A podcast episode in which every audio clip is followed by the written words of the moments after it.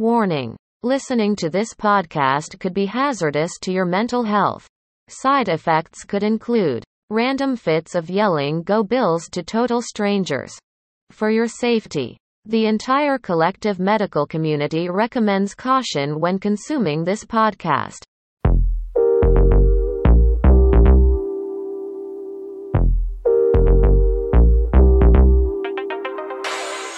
You are listening to Buffalo on the Brain with the most unathletic man in Bill's Mafia, Vince Taylor. Well, that sucked. But at least we are not the Chiefs.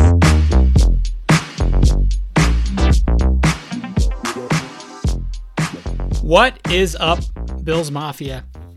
How are you doing on this wonderful Monday? I hope you had some time this week to sit back and process what we saw last weekend, maybe what you're seeing today on Sunday.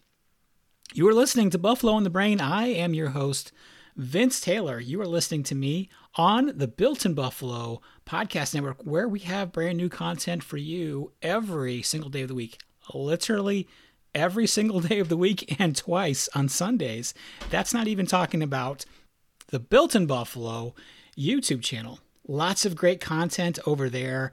We always have something for your ears, so please tune us in, check us out, like, subscribe, leave a thoughtful review.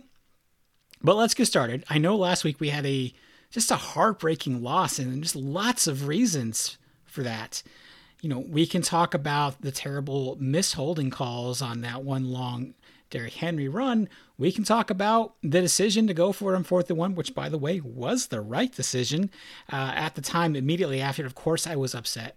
Of course, I was upset. I wanted a pass play there. I wanted, I wanted to be aggressive and try and score. And I thought Josh could always scramble for one yard, but you know, a minute passed, and and I had to agree. That's the right call. You have Josh Allen. You have inches to go. That's what you do. It's unfortunate that we didn't get it. It does look like He his right foot slipped and didn't get any traction in propelling him forward, and that was probably the difference in that play and the game. But lots of blame to go around. I don't want to put any blame on the offense in this one. I know that we can talk about how settling for field goals is a recipe for disaster, but the offense scored enough points. This was a winnable game, and yes, we would have liked to see more conversions. That's been a problem all season, but this was a game where Ryan Tannehill was the most sacked quarterback in the N F L, twenty times going into this game. And we couldn't get to him. We affected a few passes, sure, but we should have been piling up the sacks. With all the investment that we have made in this defensive line, we couldn't get home to sack Ryan Tannehill in this game, and that is more concerning to me. I don't even mind giving up rushing yards to Derrick Henry. Maybe I don't like the wrong run, but this was a game that should have been, it should have played out differently. And I believe in my heart of hearts, this game goes differently, probably eight times out of ten. The Bills are the better team. And I'm watching this and I'm recording this on Sunday afternoon where the Titans are up big on the Chiefs. By the way, I really despise the Titans. I wasn't a fan of them anyway, but they've moved up to just a notch below the Patriots and the Cowboys for me, just for trying that ridiculous troll job on the kickoff, trying to do another Music City Miracle where the refs called this one correctly, where they hadn't in, I think it was nineteen ninety-eight, nineteen ninety-nine.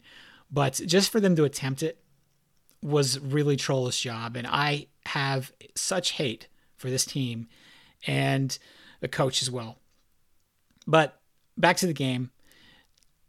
Josh did his part. Josh did his part. We went away from the running game a little bit. Um, and I wasn't completely dissatisfied with the running game. I don't understand why we, we we're supposed to be going with the hot hand, or that's what we keep hearing. But when Singletary gets the hot hand, we go away from him. We go back to Moss. I don't get that. I don't get. Singletary has had fumbling problems. Absolutely. Not in this game. He was the better runner in this game, and we went away from him because we have to get Moss's carries. And that's not what hot hand means to me, and that's not what we're doing with the running back. So not that I want the running backs to be a bigger part of the game. I don't necessarily need to run more. If you've listened to me for any length of time, you know I want to see the Bills pass probably seventy-five percent of the time. Josh did his job, completed seventy-five percent of his passes, three hundred fifty yards, three T Ds. He did have that one pick. Uh, pick's a pick. You know, it maybe necessarily wasn't on Josh, but a pick is a pick. And ultimately the score was what it was. You know, going for it on fourth and one. I was a little bit happy. I know.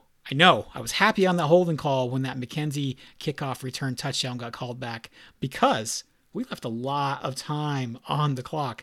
And we had been praising this defense so much going into this game that I just felt like that was the defense wasn't performing, and that was way too much time left on the clock. They were going to come down and score. If that kickoff didn't go and we didn't drive down the field and get our touchdown there, they were going to come back and score. They had scored on six consecutive drives. They were going to score one more time. And for all of the talking and all the pumping up about this defense, I was always a little bit of a naysayer. Not necessarily thinking that the defense was bad, but I think the numbers were skewed. And I don't think the defense was necessarily as good as it looked on paper, because we'd faced all the backup quarterbacks. We faced Ben Roethlisberger, who's bad. We faced Davis Mills, who's third string on that team, who is not very good. We faced a Tyler Heinicke, who's fine, but he's not a starting caliber quarterback. We faced the Dolphins, and Jacoby Brissett is better than he's getting credit for at this moment, but that offensive line is absolutely terrible. And the pass rush disappears. It disappears at time for as much as I love Groot. And listen, I'm still very high on Groot, but he is part of a rotation. He doesn't get in there as much. I'm still high on Jerry Hughes. I was confused as, you know, Epenesa, for this being maybe a game where we want to focus on the run game and having A J. Epenesa be a, a healthy scratch and inactive. I didn't necessarily have strong feelings about that, although I do think Epenesa is the much more valuable player between him and Boogie Basham. But this was a game where I think Boogie could have been valuable, because I do not like what I see out of Boogie Basham so far. He's not a guy who beats his block. He doesn't. When he gets his sack, it's because the quarterback holds the ball too long and it's a coverage sack. He's not a beat your def- or he's not a beat your blocker type guy. He's a try hard and go hard for a long time type player. And I don't know why that is. I don't know if it's because his technique is bad. I don't know if it's because he's still got to develop and, and get used to facing, you know, some N F L quality tackles. I don't know. Somebody smarter than me has the answers for that, but I, I don't like what I see out of Boogie. So I think if Boogie was going to have a lot of value though, this was the game, because he is good at not giving up ground and he can be a valuable run defender. I think that's my feeling. Um, But I know a lot of people are upset about A J. Epenesa being inactive because he's the better pass rusher. While I agree with that for this specific game plan, I, I don't, I don't mind him sitting. I think if you want to lay blame, it's because the other pass rushers on the team that are supposed to be so great didn't get their jobs done, and you know that includes Jerry, that includes Mario, that includes Efe Obada, that includes Groot. Kind of processing some of our feelings uh, against this bad Titans loss, but it was a close game. We beat the Chiefs, and we were so high. We were just so high on that Chiefs win the week before, because to us, that was a big win. I think Bruce Nolan said about the Chiefs, beat the boogeyman before they become the boogeyman. We may have a new boogeyman right now with the Tennessee Titans, and it's just so easy to hate them right now, but at least we played them tighter, right? I still felt they were a good team. I felt that was, at the beginning of the year, I felt like this was going to be a tough game. I felt there was a pretty good chance we could lose it. After watching a few games this season, I thought it was still going to be a tough game, but I thought the Bills had a better than average chance to win. I, in fact, I was pretty confident in predicting a win. I wasn't real consistent in how many points I wanted to predict them to score. I think I settled on seventeen, but I think at one point I was saying twenty-eight, and I was still picking a win. But we have a new boogeyman, I think, right now. And I don't think this boogeyman is as scary as the Chiefs of two thousand nineteen or two thousand twenty. I do not think the Tennessee Titans are a better football team than the Buffalo Bills, despite the win this week. But do I think we should be completely overlooking them? I don't know. I think the Titans are still the Titans. I said last week, we need to be careful because they were a top ten scoring offense, despite all the problems that they have had up to this point in the year with injuries. And you can point to Ryan Tannehill being sacked and his low touchdown numbers, and they're still getting it done with Derrick Henry. They still were scoring points, even if the defense wasn't necessarily what you'd like to have as a Super Bowl contending team. They're still a good team. They're not an A F C top tier contender, but they're a good playoff team. And we saw that this week, and we're seeing it today against the Chiefs. Anyway, uh, that is enough. That's enough wallowing in, in our misery. This game was a week ago. It's time to move on. We're on a bye week. Next up, we have what should be just what the doctor ordered. We have a get well game with Miami. Miami is struggling right now, and Tua's back, and the calls for Tua to not be the guy or be the guy. I think the fact that you even have that conversation is always a huge red flag. And this week you saw Brian Flores come out and say, Tua is our quarterback. Just the fact that he has to say that means there's some doubt in the organization and in the fans' minds. And we know from last year, even in the locker room. So I don't mean to bag on Tua too much. In, in my guys over from the Two Amigos podcast on dolphins talk dot com, I know they're very, very strong Tua fans. But that trade for Deshaun Watson, hey, listen, I think Deshaun Watson is a top five, top seven quarterback. He's a special talent. I have a lot of respect for him. But there is no way I would touch him with a hundred-foot pole at this point. And the, all the, the rumors that we saw this week, they, the trade is imminent, that it's going to happen anytime, that the Dolphins want him, and I don't know where that comes from. Marcel Louis-Jacques has been at Miami for five minutes, and supposedly he has sources telling him that there's no truth to that. Well, of course, they're going to say there's no truth to that until the deal happens, because they don't want to uh, publicly come out and say that for many reasons. One of them is which you still have Tua, and for right now, the trade is not done. He is your starting quarterback. For two, man, if you embrace a guy like Deshaun Watson right now, you're taking a lot of baggage on with you. And I think by saying, yeah, Deshaun Watson is our guy and we believe in him, you're setting yourself up for huge, huge public relations, massive, just bad press all over the place, because you're supporting a guy who is nah, he's not been found guilty yet, but it doesn't look good that he's completely innocent of all of these charges against him. And by the way, there are some criminal charges against him, and a grand jury has been convened. This will most likely not be settled until February. So I doubt he's going to play. I know I saw a note today that said even if he's traded, he will not be taken and put on the exempt list. As an outsider looking in, I, I don't see it. And I am... If the Dolphins were to make that trade, there is a very high likelihood that they could be giving up all those premium picks to bring on, yes, that amazing talent. But that amazing talent may never see the field for him, or may miss some significant time. I don't think it's out of the realm of possibility that he doesn't play at all for twenty twenty-two. He might not at all play uh, for the rest of twenty twenty-one. And I, I just have a hard time seeing my way to that. So we have the get right game against the Dolphins. The defense is not playing well. The defense is good. I, I think they have a lot of good pieces on there. They're down on their defensive line right now. I don't think they love their linebackers, but that secondary is really good. That offense is that offense is not good. And I think Brissett is still the better quarterback. I understand the move to Tua, and I understand you got to just try it. You got to figure it out. You got to give him some more starts. But but the Dolphins are down. I think that even that the fact that there's talk about that, the Watson trade, it came from somewhere. I don't think all the reporters got together and made this up. I I think that there's enough disarray and discontent right now. And honestly, Brian Flores has not been great.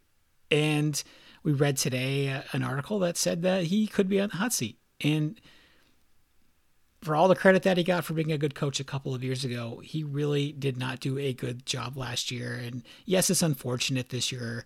Uh, Tua's got hurt, I guess, if you want to give him some credit. But he's not been great. And there hasn't been a lot of great coaches come from that Bill Belichick coaching tree, honestly. So could you imagine if Brian Daboll went to the Dolphins? Ugh, I don't even want to talk about that. Anyway. We have Real or Silly, as we do every week, with my guy, Justin Goddard, over from the Wandering Buffalo. He's one half of that amazing podcast, which comes out on Wednesdays and Thursdays now. We also have a roundtable this week. I didn't want to do a traditional hot seat this week because, honestly, I get tired of trying to get schedules matched up and people saying that they want to get in it and then not doing it. And, uh, it was easier for me just to get a few of my built-in brother, built-in Buffalo brothers and sister. And my guy Jeremy is always up for me whenever I send up the bat signal. He's always there for me. So special thanks to Jeremy, who is now back of the herd and one half of Process on Tap. That's a great podcast. I've always admired Jeremy's wits. Um, and it's just, he's got a, a little bit of humility in him too. So I, I, but I've always been a fan of Jeremy's, and now he's got another great co-host, um, Hansel, Uber Hansen, uh, does a good job as well. He's kind of the more serious side of the podcast, but I highly encourage you to search out Process on Tap and check them out. Without further ado, here is Real or Silly with Justin Goddard. Hello. I have a fun game for y'all today. It's called, Is It Real or Is It Silly? Silly. Adjective. Laughable or amusing through foolishness or a foolish appearance. Is that for real? Is it real? Silliness. Okay, is it real? Wow. Double wow. Silliness is defined as engaging in a ludicrous folly. Ladies and gentlemen, back again in Real or Silly. You know him, you love him. He's one half of the Wandering Buffalo, which you can find now on Wednesdays and Thursdays. It was once described as getting a bonus chicken nugget in your French fries. Justin Goddard, how are you? Uh, I'm doing good. Um, a little, a little bit of a rough night, but overall, I thought the game last night was was pretty entertaining. Obviously, not the result that we wanted, but it was kind of nice throughout the game to. to be feeling that heart rate up and the nerves. And we haven't really, I mean, we had that a little bit in the Pittsburgh game, but the last few weeks of these, these really dominating wins were really fun, but game last night, obviously I want to see us win, but the, the feelings of the, the highs and the lows is, is part of what I really like about football. So it, it was a fun game, albeit with the disappointing result. I have decided that I like blowouts much more than I do close games. And I like blowouts at one o'clock even more. That's what I learned last night. Yeah, I, we're we're fully on the same train for the, the one o'clock starts. Um, I actually was watching the game with Andrew last night. And, uh, well, first of all, we decided that we can't ever watch a game together again because it's obviously, you know, bad luck. But towards the end of the game, he, he showed me his, his Apple Watch. His heart rate was at like a one thirty. And I was like, jeepers, this isn't good for our health. Yeah, that was intense. And I might be saying different things this morning had we been able to hang on and, you know, just get that other six inches. But yeah, that was a, it was a game that should not have been that close to begin with. And I, secretly, I was happy when McKenzie's touchdown got nullified because I thought that's way too much time on the clock. They're just going to come down and score again. We need to control that. And we did. And we got down there and we just couldn't finish it off. Yeah. It's a tough way to go out. Uh, I mean, ultimately I, I agree with that decision to go for it on fourth and, and go for the win. You obviously want a different result, but I commend McDermott. I respect him for having the gumption to make that decision. Um, I, I even agree with the play call. I agree with all of it except, you know, the result. So, you know, it is what it is. Wish it went differently, but on to the bye week, get nice and healthy, come back out and attack Tua again. That's right. We get to take a week off, lick our wounds, get our head straight, and go out there and break some more ribs. Yeah. Metaphorically speaking. Oh, and not necessarily, not necessarily metaphorically, but uh, let's just say smack Tua around again. Yeah, but I will enjoy that. All right, we're gonna get right to it. Question one: Justin Goddard, are the Bills? Well, the Bills still are in the driver's seat for the number one overall seed. Is that real or is that silly? Uh, I'm going to say this one is real. Real.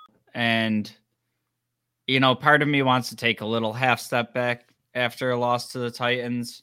Um, but the way I'm kind of looking at it is, you know, despite, other than the one run from Derrick Henry, we pretty well held him in check. And, you know, that's going to end up being a playoff team in the Titans. They're going to win that division. Uh, I think the Chiefs are going to be another playoff team. And, you know, we start looking around at Chargers, Browns, you know, some of the other teams that are going to be there. You know, I think our defense struggled a bit last night.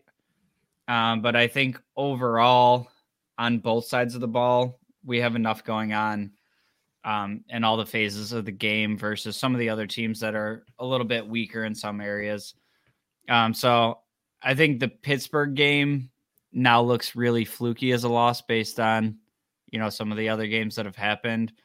The the Titans game is one that I had as a loss before the season started, and I've switched it to a win prediction. But even factoring that in, I, I had them losing three games this year. Um, one was to the Titans, one was to the Chiefs, and one was to a team that I hadn't figured out yet. So we got the the one that I hadn't figured out. We got the Titans lost, and we we beat the Chiefs. So as far as I'm concerned, we're still on track for fourteen and three. And the way some of these other teams have started, I just I think there's going to be too much ground to to catch up on if we do what we're supposed to do. Yeah, I agree. Now, obviously, this team is. I don't even think this team has played their best football yet. We're still four and two. We should have, we very well could have won the Pittsburgh and Tennessee games. Yes, the pass rush completely disappears at times, and that's not ideal. You know, I'd like to see that be a little bit more consistent. I have a lot of questions about how the offensive line is going to hold up. If we were to have an injured corner, that could completely change the whole perception of the defense. So there's, I don't want to relax too much, but looking at the schedule ahead, how am I going to find more than two or possibly three more losses here? And I don't think I can. I I, I think that the driver's road to the number one overall seed still has to go through Buffalo. And I don't care if you're the Chiefs or the, you're the Ravens or you're the Chargers. You're still looking at us and you're still worried about us. Yeah, and I'm glad you brought up the pass rush there because this is something that we haven't really seen from the Bills before, and not really a ton of teams that I've ever really seen do it. Is like it, it seems like not only the game plans are week to week on the opponent, but now they're kind of not only rotating players throughout the game, but also week to week. And I just kind of wanted to get your thoughts on, you know, Epenesa and Basham being inactive when our pass rush struggled so much yesterday. Well, Obada over Epenesa actually makes it a little sense to me. Epenesa doesn't feel like he is a guy that's going to set that edge as well as Obada. You know, Obada is closer to Boogie than he is to, uh, I guess, Jerry, Jerry Hughes. But Boogie not being active, that's probably for my eyes and, you know, my very... for whatever my opinion's worth, that looks to be Boogie's strength right now is, is maybe sealing off that end. He doesn't feel like he's a great pass rusher. This feels like a game that might have benefited from having him in there. So I, I'm more upset about the Boogie Basham than I am about the A J. Epenesa. Yeah, I, I think I would agree with you to an extent there. I just, I look at a team in the Titans that through what, five games allowed twenty sacks, and not only did we have zero sacks yesterday, we weren't even really sniffing at Tannehill. He was he was hanging out back there. And, you know, I think it was kind of game plan specific to, you know, number one priority, shutting down Derrick Henry. And if we take out the seventy-six-yard run, I think overall we did a pretty good job of containing him. Um, but it, it's just kind of interesting to see, you know, something that we really focused on taking away the run, and it was almost at the detriment of having any pass rush. Um, the only, the only thing I can really remember is uh, Harrison Phillips put a pretty good lick on Ryan Tannehill, but he still got the ball away. It was a completion. It was a first down, all that. So interesting to see what they do with with those lineups going forward. This would, I would say, be the first game that Jerry Hughes popped to me, where I noticed him. I hadn't noticed him so far this season. This was he. He was doing Jerry Hughes of last year and just scaring the quarterback a little bit, but not necessarily closing the deal. Right, right. Okay. On to question number two. Question two. So I just talked about how I have concerns. You might have different concerns, but I have concerns over the interior offensive line. I have concerns about cornerback depth. I don't think we're necessarily looking to add any more pieces on the defensive line, but Brandon Beane is going to make a trade at the trade deadline. Is that real or silly? Um, so I would love to say real here, but I think this one is going to be silly. A bunch of silliness. Um, I think they've kind of shown through the offseason where their priorities lie. And I think if they wanted to go out and, and get a cornerback, it probably would have been done. Um, you had, you had some names in free agency. I know you and I particularly were interested in Steven Nelson. Um, there was plenty of, plenty of room to go after a cornerback in the draft. Um, I think the two major positions that we could upgrade right now still remain cornerback two and, and our guards. Um, but when you start looking around at the league, there, there's already so much struggle to find, like, even above average guard play in the league. Um, there's a lot more kind of just passable starters than really top-notch guards out there. Um, so to to have a team have one of those players and be willing to sell them, I just – it's not to say that I don't think Brandon Beane's going to make some phone calls. I just don't necessarily think the market is going to bear any fruit for him. Well, I don't necessarily think he's going to go out there and find like a all pro or even a starter level piece. But if there's a player out there that's I'm on the last year of my deal, or I'm a veteran and maybe I'm a team that's just not very good. And, and I want to shed uh, the rest of these game checks. You know, I want to try to save a few money, and, and maybe I can pick up a sixth or maybe even a fifth for getting rid of this guy.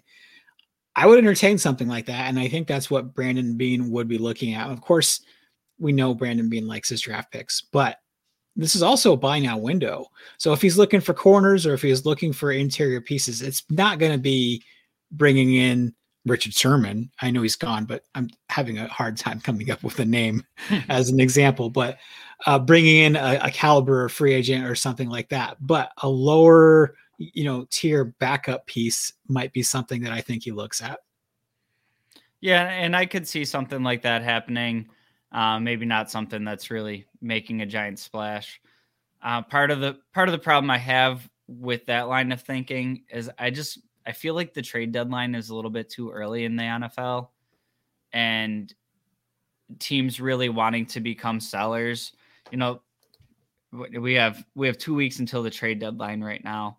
Um, so how many teams are really looking at the part of the season that they're already throwing in the towel and thinking about becoming sellers?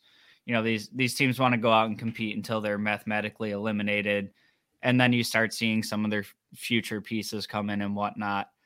Um, so I think it would be more beneficial if the trade deadline was a few weeks later and you could see some movement like that. I just, I just don't see too many pieces, and we don't see huge movement at the trade deadline. Typically that's, you know, a few, few big names around the league. Um, and I think that's part of the reason why is, you know, teams aren't really looking towards the future and what we week seven, you got to be ready to throw in the towel on the season. There are some teams I think that are ready to throw in the towel, uh, but a couple. Yeah. It, I, I don't, I don't think it's likely, but I'm for sure one hundred percent believe that he's checking in. I, I think Brandon Beane likes his draft picks too much, and especially his fifth and sixth rounders. You know, if we're talking about fifth and sixth rounders, we're talking about, uh, who's uh, Marquez Stevenson, you know, that's a fifth round pick. Tommy Doyle, that's a fifth round pick. So it's not very likely, but I, I do think the potential is there. I, I would love to see some action. I, the the trade deadline's always a little bit of uh it's a day that I get really excited for, you know.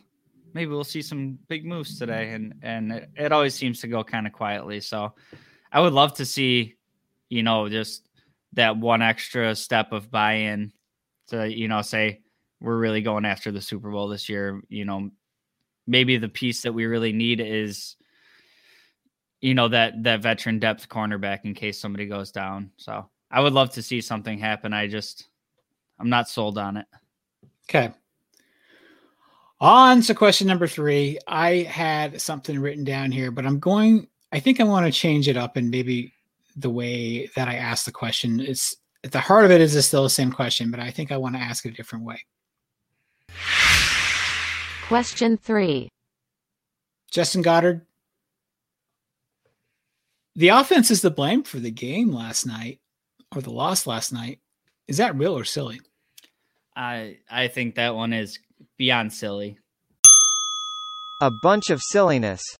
Um, I'm I I was talking to a couple people today, and I'm hearing some slander on Josh, and you know, in particular, him not finishing the last play and leaving a couple throws out there and whatnot, and you know, throwing an interception. And it's like, well, when we start looking at the game objectively, I mean, he went out and what he had twelve incompletions on the day on, I think it was forty-seven attempts, threw for something like three hundred fifty-five yards, had three touchdowns. The dude went out there and had a receiving touchdown. You know, I just feel like the offense went out there and they did their thing, and you know, the defense has looked really good so far this year, and I don't, I don't want to go too down on the defense, but they they didn't do their job yesterday.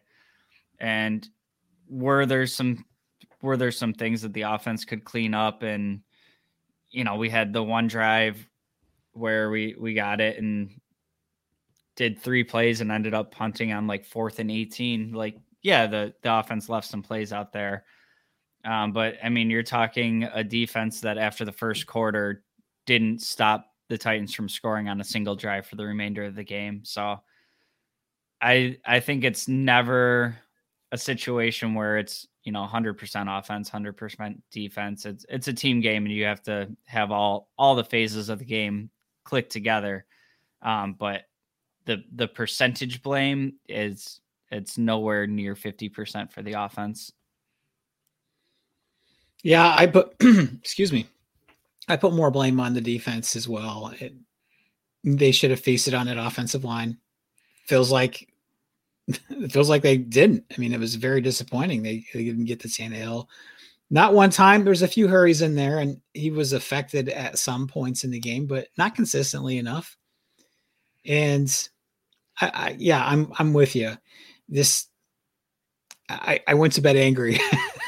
And it wasn't at the offense, and it wasn't at the fourth down call, and it wasn't even at the quarterback sneak. It was just that we lost, and it was just a game that I had expected to win. I thought it was a solid win. Now, I had also been on the train so far this season that I felt like we're maybe coming in a little overconfident because our defense was number one, but we also really had a cream puff schedule. So I felt like that was a little bit of a mirage there. Not that they weren't still great, but they were, maybe we were a little too overconfident. Yeah, and I, I think we talked about this previously, um, like in regards to Miami's defense last year and how they were a very opportunistic defense, and you know, the amount of takeaways they got and were able to set up their offense really kind of inflated their numbers and made them feel a bit better than they were. And I do think our defense is better than last year. Um, but I think the first few weeks of the season, we have a little bit of that going on where, you know, you have a Chiefs game we had, I, I think it was four turnovers.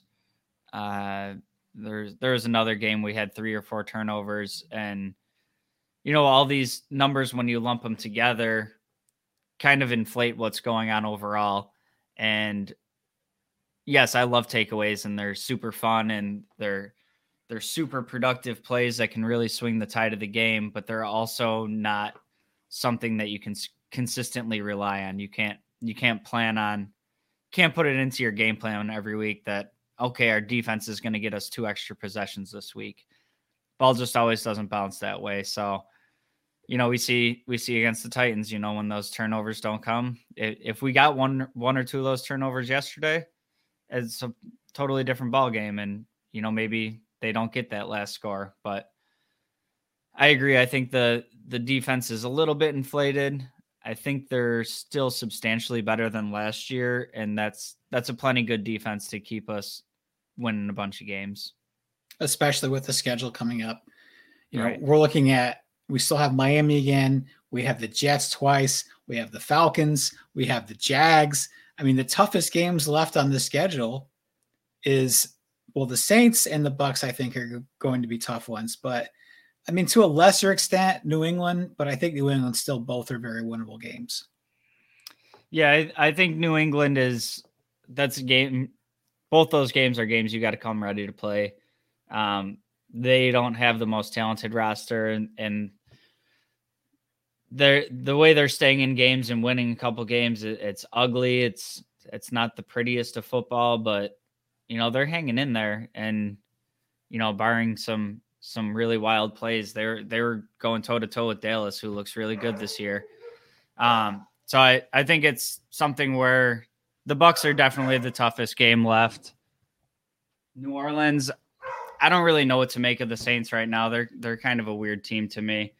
Um, definitely not the same team as when they have Breeze in there. Uh, Jameis Winston's a little bit of a wild card, but yeah, outside of those few games, I, I really don't see anybody that's scaring me coming up down the stretch. Okay. All right, Justin Goddard, do you have anything else for me? No, I, I just apologize if the uh, if the dog squeaked in there. They got really excited at something, but yeah. He, he, he wants to give his thoughts on the remaining schedule. Yeah, they got lots of thoughts on what the Bills defense should do going into the bye week and how they get ready for Tua. All right. Okay. So that was Justin Goddard here every week on Real or Silly. You can also find him on the Wandering Buffalo, which now drops on a bonus day. You can find it on Wednesday and you can find it on Thursday. So if you're not listening to the Wandering Buffalo, I question if you're really even a Bills fan. Justin, I enjoy our time every week. Thank you so much, man. We'll talk to you next week. Thanks for having me on again. All right, we'll see you. Vince Taylor and Buffalo on the Brain proudly bring to you the Mafia Hot Seat,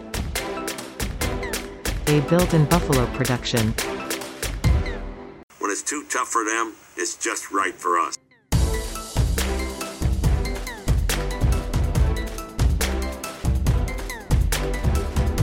Be ready. It might be chilly. I want to ask you a bunch of questions. I want to have them answered immediately.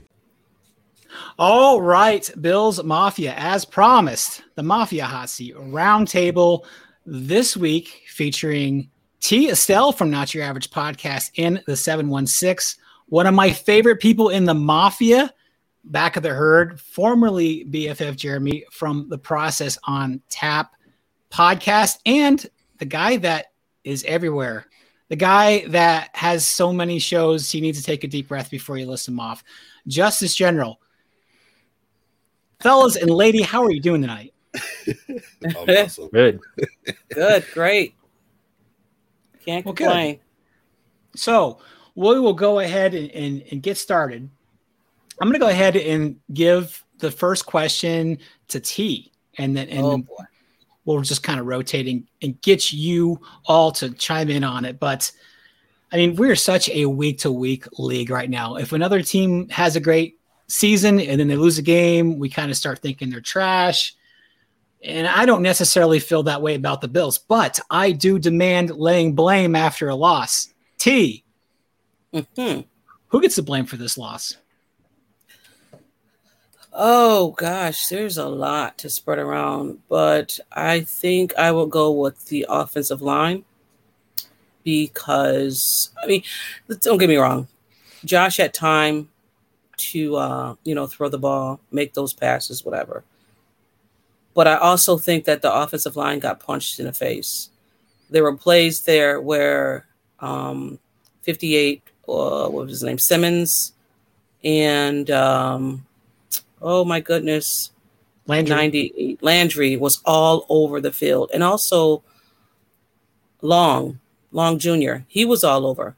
Like, I just don't understand, and you know, and I and I can't place blame. I can place blame on a rookie, but not really. It's his rookie season. I think he just got that welcome to the N F L game on on on, on Monday. Um, but yeah, I, I blame the offensive line completely. Jeremy, do you agree with that? Um, I agree that the offensive line definitely deserves some uh, some blame for sure. They've kind of been up and down this season. I don't think that, that's not who I would have chosen. Although I definitely, uh, I definitely like appreciate the. Uh, I don't want to say the shade, but like I said, they deserve some of the blame for sure. Um, if, if you asked me, I probably would say the defense or Leslie Frazier and McDermott. Um, we were talking to me and uh, Hansel were talking about this on our last one, and it just seems like they just got scared after that big uh, uh, run by Derrick Henry, and it just seemed like they were just letting um, A J. Brown get open over the middle over and over again, and they weren't adjusting, and they were just God, they just they just kept throwing the ball at us, and the lack of Um, adjustments was just kind of infuriating. Um, you know, the O-line, like she said, they, they definitely deserve some blame. Luckily, Josh Allen kind of covers up how bad they can be sometimes. But yeah, if I had to pick, I'm going with uh, McDermott and Frazier and their lack of adjustments. Okay. Plenty of blame to go around. Justice? Um, I would actually say it, this was a team effort loss. Um Because uh, I, I believe that, you know, uh, you know, it, music is like, I'm sorry, music. Football is kind of like music, ironically, right? You know, there, there's, it's like art. Um, and I believe complementary football is a real thing, right? Uh, I think that the offense being stopped in the red zone multiple times and having to settle for field goals, that is the situation where now you're allowing the Tennessee Titans to stay in the game. And instead of having to throw the ball because they're down fourteen to zero, they now still have the opportunity to get their run going and get Derrick Henry going, that is seventy-six-yard touchdown run, regardless of the holding calls that were rampant all over the field. Uh, it allowed them to, to get their run game going, right? And then, obviously, at that point, it pretty much became a shootout. But in that, I can see you blaming on the defense, right? Stop the, you know, the team from scoring. But when you have to worry about that big M F-er in the backfield and Derrick Henry running all around the field, you know, linebackers have to play support on that, or he's going to get eight yards every time he touches the ball. So that's why they're coming up and being sucked in. And that's why A J. Brown is running wide open in the middle of the field every play. Um, So that play action becomes lethal because their run game is going, and their run game is going because our offense didn't put points on the board when they could have and made Tennessee have to throw the ball. And then, of course, I also believe the, you know, T made a great point. She said the offensive line got punched in the mouth, especially on fourth and inches. You, your, your franchise left tackle is on his back. Um, you know, and, and the guy across from him is, is responsible for making the play that lost us the game. Obviously, you have to be better than that in such an important situation. Um, so, yeah, I would say this is a team effort loss. Yeah, I guess the field goals in the red zone certainly are. I mean, that's a problem we've been having all season. And I still think the offense did enough to win this game. Now, they put up thirty-one points. That should be enough to win on most weeks. But, I mean, Ryan Tannehill has – that offensive line has been really bad for Ryan Tannehill this year, and we couldn't get there. We couldn't close the deal. And I don't know. I, I felt like, yes, I think a lot of what Justice said is correct. You know, we focused after that long run. It's like, oh, well, we really need to focus on him now. And they kept eating us up at six straight cor- scoring drives. That is a defense as a whole. That's Leslie Frazier. That's the pass rush. That's McDermott. That there's a lot of blame to go around in this game. Anybody have something else to add? Uh, yeah, actually, um, I, I I agree with you. Um, I do think the offense did enough to win the game. Uh, Josh went absolutely nuts. If you, if we're being honest, if you just look at his game objectively, right? He was what was it like thirty-five of forty-two, I believe it was. If I'm, I may be off by a couple uh, tips. Um, three hundred fifty-three passing yards, three t- three touchdowns, and one interception. It really wasn't his fault, um, because obviously Spencer Brown just whiffed on that play. Um, uh, Josh absolutely did enough to win the game, and um, I think the offense as a whole did as well. Um, you know, so I would agree with you that yes, it, it is on the defense. Um, the offense for sure should have. I mean, the offense did what it was supposed to do. Um, just you know, as like a, a net base, you know what I mean? Like they they did what they were supposed to do. You scored thirty-one points, typically you should win if you have the number one defense in the N F L. Um, But again, that's why I say it was a team loss, because they could have scored touchdowns and that would have put the defense in a better position, uh, you know, to do what they do. Um, but because they didn't, it, it was kind of just like a, a team effort. Offensive line was bad. Defensive line was bad. I don't know why they switched up the defensive line in this game of all games when we have like Miami and Jacksonville coming up. Um, this doesn't seem like the game where you go away from a unit that has already provided you a top five uh, run stuffer, but I, I, it was just, you know, it, bad decisions all around, honestly. Um, so yeah, that's that's kind of why I just give it a team L. Okay, so as I said earlier, I mean, we are such a week to week league. You know, we're we're up on the Chargers, we're down on the Chargers, we're up on the Chiefs, we're down. Oh, now we're up on the Chiefs again.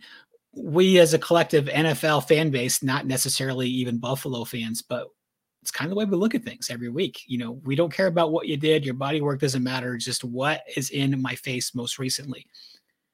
Does that, I, I think I know the answer here, but I want to hear you guys say it. Does that influence what you expect out of this team for the rest of the year? Jeremy? Um, no, because again, we were talking about this on our most recent podcast. Um, we're going to lose games. And for people, it's funny, like when you lose a game and there's the whole group that is like, wow, like we're not Super Bowl contenders. Like we should have won this game. And I ask myself, like, I'm sorry, do you expect us to go undefeated? Because we already didn't do that. Like um, I'm pretty sure no Super Bowl team has gone undefeated. They're going to lose games. They're going to drop games that they probably should have won. It's just part of it. So the loss is unfortunate, but you know, we were kind of talking about like who's to blame, but there's there's some positive notes too. I mean, we lost the game because we were going for a win and not a tie.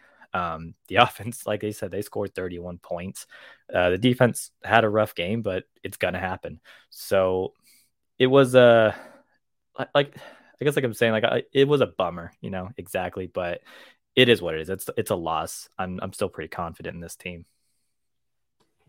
Yeah, and I they were sneaky good offensively. All the problems we've heard about with the re- wide receivers being hurt, they were still a top ten offense. And, you know, I, I kind of want to caution people that I'm not immune from it either, right? Because my expectations for this game changed from the beginning of the year till just last week. You know, I was feeling differently about this game in August than I was before the game. Uh, so I'm not completely immune to that either. Uh, T, how do you feel? Or Justice? Okay.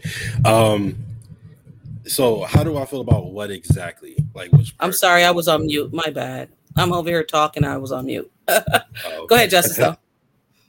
No, it's okay. You could go ahead. Because I, I wasn't sure what which part of the, the question he was talking about specifically. So the question is, does the loss change your perception of what the team is going forward? Okay.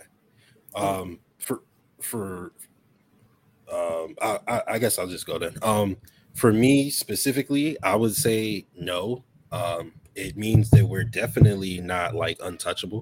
Um, we are going to be in situations where we could possibly get outcoached or we could possibly get um, outplayed. I don't I'll execute it. I'll put it that way. There aren't very many teams in the league that are as talented as us. I don't think there is any teams in the league that is as talented as us, if I'm being honest. Um, I do think that we are prone to uh, a lot more mistakes than I'm than I'll admit to be comfortable with. Um, you know, our offense will just make a random mistake out of nowhere for no reason. Um, defense will just give up a random seventy-five-yard touchdown for no reason. Um, you know, punt return, kick return, like randomly. And, you know, I know other teams will make great plays, but it's just like we're so consistent. And then there will just be like one major mistake that'll turn around to turn the game around. And um, I, I think that that's it happens a lot too often, honestly, um, with this team. But ultimately, I do believe we have the best quarterback. I do believe we have the best roster. I do believe we have one of, if not the best defenses. Um, so it doesn't change my opinion. I still think the Bills are the best, but um, I'm also not one of those people who go week to week necessarily. I go based on what I see on the field. Um, you know, on a consistent basis. So, like, I'm one of those people who were never really down on the Chiefs, to be honest. Um, but also, us basically blowing the Chiefs out also made sense to me. I, I said that when, you know, before it happened. I was like, honestly, we should win this game comfortably. Um, and we did. Um, so, you know, it, it's it's really just, it, it literally is week to week, but Um, if you go, you know, based on what you see consistently, then I would say, yeah, we're still the favorite to win the Super Bowl because we still have the best team. T? Uh, I guess for me, I always do, it's any given Sunday. That's why it's called any given Sunday. A team could be, you could be the best team. Like, who just lost against the Jets beat um, the Titans? Right. So like any given yeah. Sunday, I think as Mafia fans, we um, we want to fire everybody when things don't happen. Uh, we need to go get this guy. We need to go trade for this guy. I mean, things happen. The team is going to have laps, you know, and we, we have to over- overcome those things. But I don't think, I, I, you know, listen, we make mistakes. It's It can, can we overcome those mistakes? And nine times out of ten, we can. But this doesn't change. I think we're still a Super Bowl contender. I think Josh is still number top five quarterback. We have the best trio and and like top five trio, top three trio in, in, in the N F L. So no, nothing changed. We're still we're still on the right track. I think I think also too. This game. And they're sitting on this game. So it's going to wake them up because they had, this game was in reach. You know, there was plays that, like slight plays that happened that shouldn't have happened. But again, you have to overcome those. And, and we didn't. And, it, you know, we lost by three and that hurts. But they'll get back to it. Yeah. I mean, to Justice's point, I mean, I, that's why I have a hard time ever predicting any team to go undefeated, even the Patriots and the height when they did go undefeated. But there's only been one undefeated team in history that has won the Super Bowl, and they played a shorter schedule than we do currently. Uh, but games can come down to just one penalty or, to Justice's point, one play. So we have an easy schedule ahead of us. There's not many games that we should really be worrying about. However, man, if we drop like an Atlanta game, we are going to be panicking. We will be.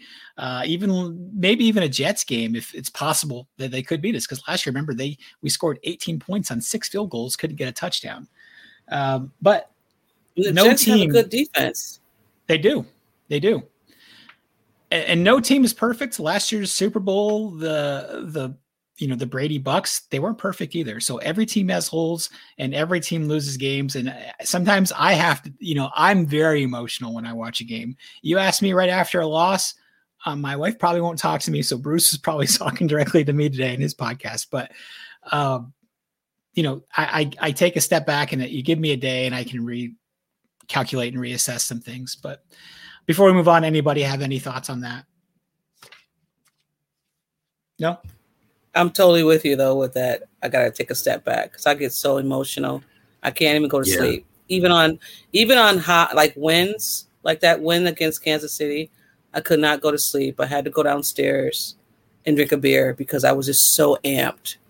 And then with the loss, I was just like, "What am I doing?" So I just slept on a couch because it was just I was just so emotional.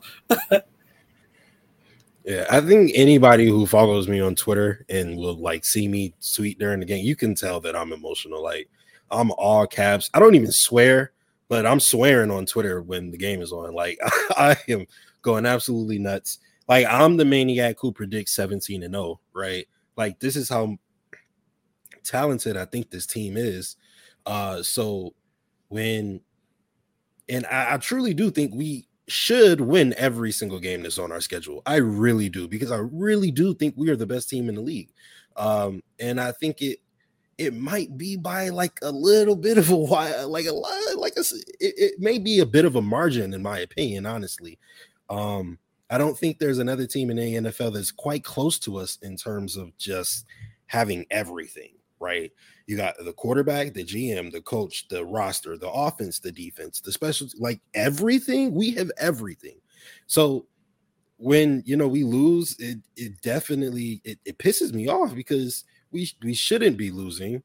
Um, and it's typically because we beat ourselves. And I think that's the part that, that that like bothers me most is the Pitt game. We beat ourselves. The Tennessee games, we beat ourselves.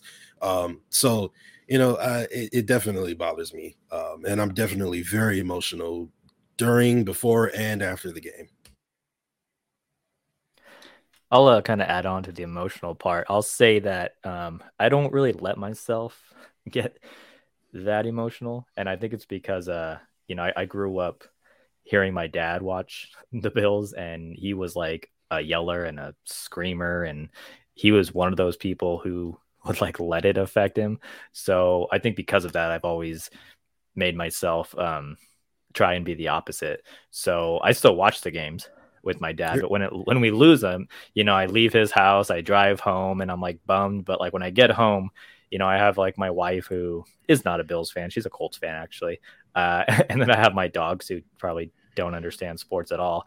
So I feel like it's not fair to them to kind of like uh, project any of that on them. So I really try to like, you know, once I like get home, it's just like, all right, you know, it's, I, I already try to leave it in the rear view mirror. It's not completely like, you know, I, I'm bummed the next day a little bit. Um, so I'm for sure bummed, but I, I won't let it get to me too much, like for those reasons. You're you much more mature than I am. Exactly. I swear. Wow. I, wish, I feel, I feel I like, I feel like an ass right now. Definitely not attacking anybody. Like I say, it, it is. No, I know. I know I, I've I know. seen it, but yeah, much I'm going to be bothered about the Titans lost until we play the next game. To be honest with you. Yeah. Yeah. yeah we're good. Right after, right before a bye week. Ah, it's the worst time. Yeah. I mean, I get over it. I need some time. I'll get over it. But right. yeah. I mean, I'm invested. You know, I'm. I can't even watch the game with other people around because other people want to talk to me. I want to talk to you. The Bills are playing. Shut your mouth. Exactly. I'm right there with you, Vince. All right, Jeremy, because we are so week to week right now, who do you think the A F C contenders are? Maybe give us your top three. Um, let me see. I so, so like I said, the whole week to week thing. Um, I still think we're a better team than the Titans, so I don't think that, you know, puts them above us. Um, I kind of, you know, kind of seemed like the Chargers were up there, and then they got their asses handed to them by the Ravens. So I kind of feel like uh, that's brought them down to earth a little bit.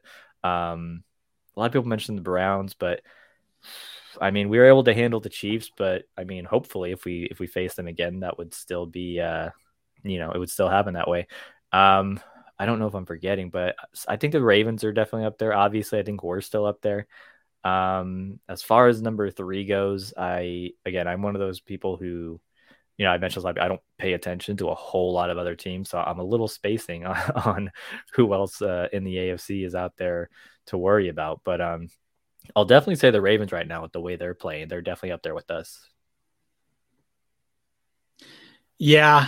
Um, I, I agree. I mean, interesting that nobody said the Titans, but yeah, the Ravens are sneaky good. Uh, Justice, who you got? Um, I got us, then the Chiefs, and then everybody else, to be honest. I don't think the Ravens are that good. Um, I think they're good. You know, they can win games and they can, you know, probably go to the divisional round. I don't see them in the A F C championship game. Um, I think that their offense is just far too inconsistent. Their defense is okay, but they're even inconsistent a lot of the time. Um, the Raiders, I thought were good, but now I'm not sure. They're super inconsistent. The Chargers are good, actually. I would say the the Bills, the Chiefs, the Chargers.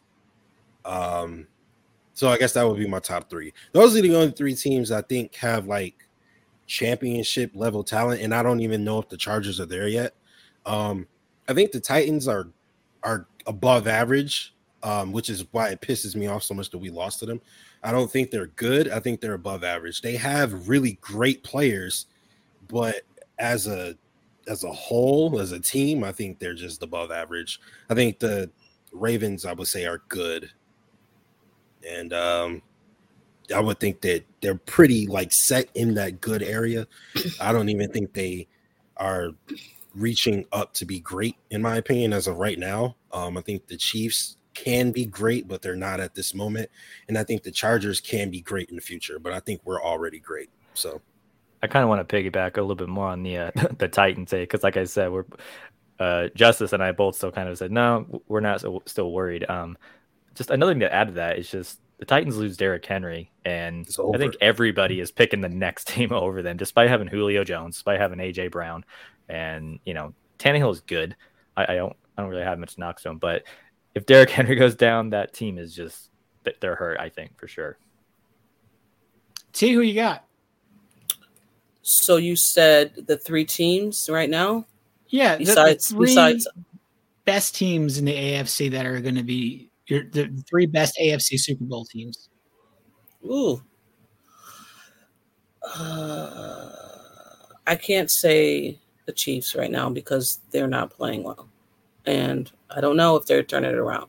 They may, because they have Patrick Mahomes, and you can't bet against him, right? So I'll, I'm going to say the Ravens. I'm going to say the Chargers. Um, and as of the Chiefs right now, I can't say them. But I'm going to say um, the Tennessee, Tit- um, Tennessee Titans, because they beat us. And like you said, if they don't have Der- Derrick Henry, yeah, they're a, they're not a great, great team. But they have him, and he can run all over the field. Yes, we want another game against them, another chance against them. But for right now, I'm going with them. Yeah, those are my my three. Okay. Uh, yeah, I mean, I I don't want to pick the Titans either. I, I predicted them to be pretty good, but I don't think they were going to be one of the greats. And, of course, we lost to Pittsburgh, and I don't think Pittsburgh's even going to make the playoffs. No. But, yeah, so I don't know. I I can't write off the Chiefs. I, I can't. I think they're still they're perfectly capable of going on a seven, eight, nine game winning streak and, and making us forget all about it. I don't think they're going to get number one seed, but I think you don't want to see the Chiefs in the playoffs any more than you want to see the Ravens. Or and, and I know the Browns are way down right now, but I'm not giving up on the Browns. I think if they make the playoffs, that's still a tough out.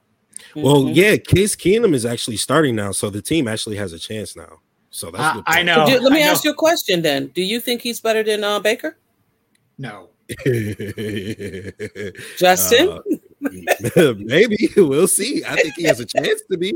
Baker hasn't been good. I think if we saw what Case Keenum did, you know, in Minnesota where he took them to the conference uh, championship, I think that if he has another hot run, you know, he has a good offense around him, super talented team, I think he can win some games, honestly. I think he wins some games. I don't know if he's going to be that that quarterback. I don't think it's going to be a what is, what is it, a quarterback controversy. in, in fairness to him, Baker wasn't good at quarterback. So, I mean, all he has to do is be serviceable. True. I think Cleveland has got I, and I'm I like Baker more than I think maybe anybody on this podcast right now, but I'm not putting him inside the top ten, maybe even top twelve. But I think Cleveland is in a place where it's kind of no man's land. Okay, we need to make a decision on Baker. What are we going to do? Well, Baker's not going to be cheap. He might approach forty million dollars a year. Now, he might not get a, a five or a seven-year deal. He might get a bridge deal. But it's going to be really expensive to do that, because what is the alternative? Are you going to move on and become a Washington, or, you know, you sign him because you know who he is and you do have a good team around him, and he is good enough to win with what is around him. He's never going to be Josh. And I, you know, I'm not going to rank them there, but they're going to give him some money in some form. Now, the length of the contract we can debate, but because if they don't, they they just don't have any options. Jeremy, do you agree with that? Um, as far as the Baker stuff, uh, yeah, like I said, I I'm not a huge fan of Baker. I was actually just reading an article about him today. Um, I think it was on the Guardian titled, like, you know, he's not the problem, but he's not the solution. Um, yeah, I, I think he's fine. And uh, I really can't wait to see him and Lamar like finally get their contracts, and especially Baker, because like, I agree, he's just okay. I don't think he does anything great. And um, if they do give him a big contract comparable comparable to Josh, I'm just going to laugh at it. I feel like they're just kind of digging themselves in a hole there. Yeah, Baker says, I want forty million dollars. And the Chiefs are like, well, we want to give you fifteen. Okay. Because, you know, if Baker hits the open market, somebody will give it to him. Oh, yeah, definitely. Um, for sure. Yeah, all right. Well, they're willing to... Yeah, jump in. Listen, I pray that Cleveland pays Baker forty million dollars a year. I really do. I, I will. I will. Pray to any God you want that'll make it happen, okay? Because Cleveland has a great roster. They, their G M, I think it's Dorsey still, has been phenomenal with everything except the quarterback position, right? So if they found a way to go get a real quarterback, they are easily the Super Bowl favorites, in my opinion, right? Same with the Dolphins. Uh, before this year, they had the roster to go to the playoffs and be a real, you know, problem. But they stuck with the quarterback that wasn't going to get them there. So I hope that Cleveland ruins their future by giving Baker all that money, because then they obviously won't be able to retain all that talent. Have to go somewhere. Um, so, yeah, I, I hope they give Baker that money. I really do. I really do. Yeah, he's he's going to get something. And if he hits the open – remember, Kirk Cousins got thirty million dollars a year in a time when – you know, quarterbacks are getting twenty, because all guaranteed too. He was just that caliber of player, doesn't hit the open market. So he'll, he's get his money either if it's from the Browns or the Redskins, or I'm sorry, the Washington football team or whoever. All right. T, who's overrated right now in the N F L? Ooh, you just put me on a spot. Oh my, the whole N F L. Um, We're, you know what? We're speaking about Baker. Um, uh, da, da, da. I, on top of my head, um, can I come back? do, do, do. Okay. Yeah. Uh, Ju- Justice, who's overrated in the A F C? Uh, the Tennessee Titans. I mean, Jeremy said it earlier. Uh, if you take Derrick Henry off that team, it's it's pretty you, much over. We can't um, count on that right now. They have Derrick Henry, so hold, I mean, hold on. But I, I was actually I was going to elaborate. Um, I, I do think that if you take Derrick Henry off the roster, it, it they don't really have very much. But um, if, if they, you know, considering they still do have him, obviously, I, I still think they're overrated um, because they have a lot of names, right? Um, and the offensive line is bad. The defense is bad, because even though they just beat the Bills, sure, absolutely, and I give them all the credit in the world, um, they still let the Bills score thirty-one. What was about to be, at, at minimum, it would have been thirty-four if they would have went for the tie, and they almost scored thirty-eight, right? Um, so the defense isn't good. I mean, it, and I respect it. It's the Bills, you know, offense, and the Bills are a juggernaut, whatever. Um, but you know, they, they haven't really been great all season, right? Um, and when you consider them a four and two team, people are probably thinking they're in the upper class of the A F C. I just don't think so. Um, I think they will be end up in the upper class of the A F C just because the Colts are so garbage and no one else in the A F C South will challenge them. Um, but I don't think they're a top four team in the A F C. Um, uh, They might be a top five, maybe possibly, um, but I think that they're overrated. You heard it here. Justice does not believe in Urban Meyer and, and the Jags. Hot take, hot take. Jeremy, who's overrated? Wait, Urban Meyer's overrated?